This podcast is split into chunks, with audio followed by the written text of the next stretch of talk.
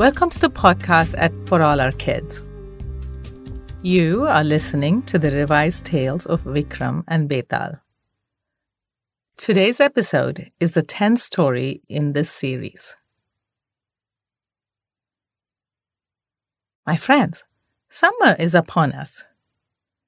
The lockdown is being lifted in some places and extended in others.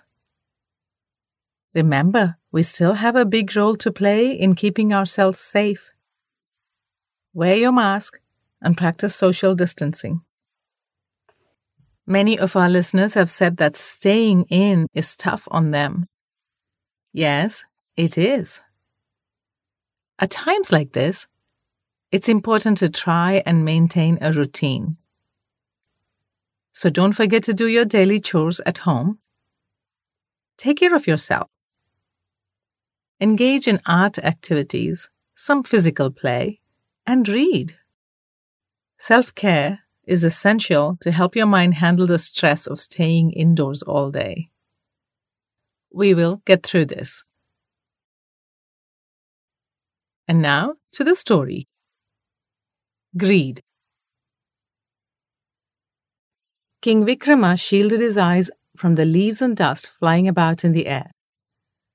It was hard to tell if those eerie howls were just the hot wind or if there was something else, something otherworldly in the graveyard.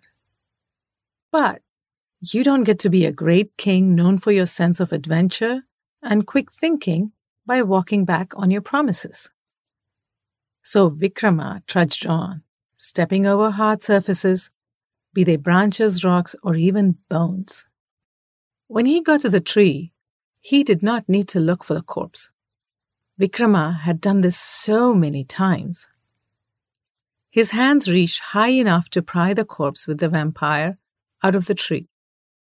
Then, taking long strides, he turned to where his guards waited. Vikrama had taken but a few steps when the vampire cackled. Ha. Ha ha ah, what a king won't do to keep his word. Time after time, you come back to grab me, and I defeat you, and yet you won't give up. I'm not convinced that you put all this effort for others. Look into your heart. Are you sure that you don't feel a little bit greedy? Are you sure that you are not doing this for yourself too? Hmm? Let me tell you a story. A story of four travelers searching for gold and the misfortune that befell them. The river Ragini was long. It began as a small stream up in the hills, joined many other streams along the way, and became a deep, wide river as it flowed through the fertile plains before it emptied into the sea. So it was both narrow and wide, depending on where you tried to cross it. Mahendran was a fisherman who lived near the banks of the river where it was wide and deep. On the day this story began, he was just not able to get a good catch. Today is not my day, I have so few fish in my net that I'm not going to make much at the market. He sighed and steered his coracle back towards the river bank. Then, a movement near some mossy rocks caught Mahendran's eye. A bright and shiny monkey was hopping from rock to rock. Mahendran reached out to catch it, but bumped the rocks instead. Before he could straighten up, the monkey slipped through the widened gap, hopped onto a tree, and scampered away. Mahendran rubbed his eyes. My eyes must be playing tricks on me. I could have sworn that it was a golden monkey.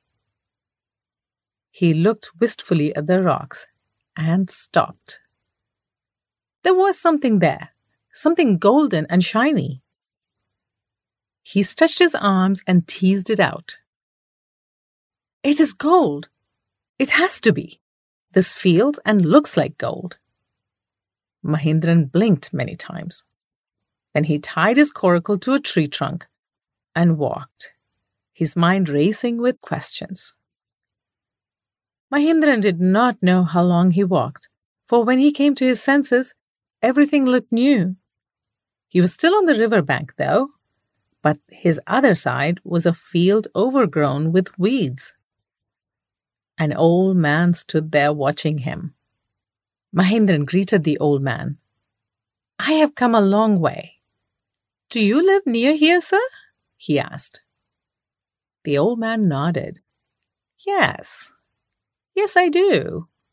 This is my field. You look like you are lost. Where do you want to go? Mahendran strode over to him. Have you ever heard anything about golden monkeys along this river? You see, I saw this giant golden monkey. I tried to grab it, but no luck, I'm afraid. It slipped away. And then he held out the pieces of gold. The old man drew his breath in at the sight of the shimmering pieces. Maybe there is some truth to the tales I've heard, he muttered. He looked up at Mahendran.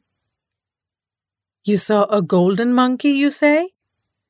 I have heard of golden monkeys before, but never met anyone who had actually seen one. Mahendran felt a bit foolish. But the man continued. Tell you what, I can't seem to find my treasure here. Why don't I go with you and we can both look for the golden monkey? Treasure? Mahendran scratched his head. This was too much on top of the golden monkey. Hmm, yes. Ours was a very rich family, but you know how every family has an eccentric fool? In my family, it was my uncle. He was slightly crazy. No, a lot crazy. He hid his money somewhere, and no one knows how to find it. He died when I was young, and I've spent my life trying to find the treasure. All I have now is this field, and it hasn't been tilled for ages. Mahendran was happy to have some company along the way, and so the two men set off up the river looking for the golden monkeys. A few hours later, a strange sight greeted them. A woman was standing in the river. The water splashed about her neck, and she looked like she would totter over any minute. Mahendran jumped into the river and dragged her over to dry land. She kicked and tried to escape, but he was stronger. Together, the two men dragged her out of the water. Hey, hey, what are you doing? We'll help you solve whatever problem you have, shouted Mahendran. The woman glared at the two men. You fools! I was not trying to drown myself. I was trying to get some magic powers. More magic? Mahendran couldn't believe his ears. But the old man seemed to think it was a most natural thing to go in search of magic. Yes, magic. I heard two wise men say that a person who can stand in this river for 12 hours without speaking to anyone can make things turn into gold. I stood there for 11 hours, but because of you, you interfering fools, I have to start all over again. Her eyes were slits. Oh, madam, we are sorry. Sorry? The old man held up his hand. Please, please listen to me. We're going upriver to find the place of the golden monkeys. See these? Mahendran here found these gold pieces when we tried to catch one. Why don't you go with us? You can also get a monkey or two. That'll give you plenty of gold. The woman picked up the pieces of gold. You got these from a monkey? Yes, Mahindra nodded. Hmm. Do you think there will be enough for all of us? There's bound to be, the other two reassured her. With that, the three people set off on the path along the river. Why do you need gold? the old man asked. She replied, Well, I have a good reason. Do you think I would do something like this for no reason?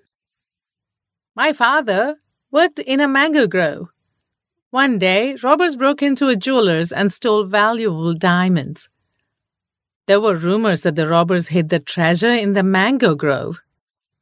So, some people dug up the mango grove and all the trees were destroyed. The owner of the grove wants my father to pay a fine for the loss of his trees.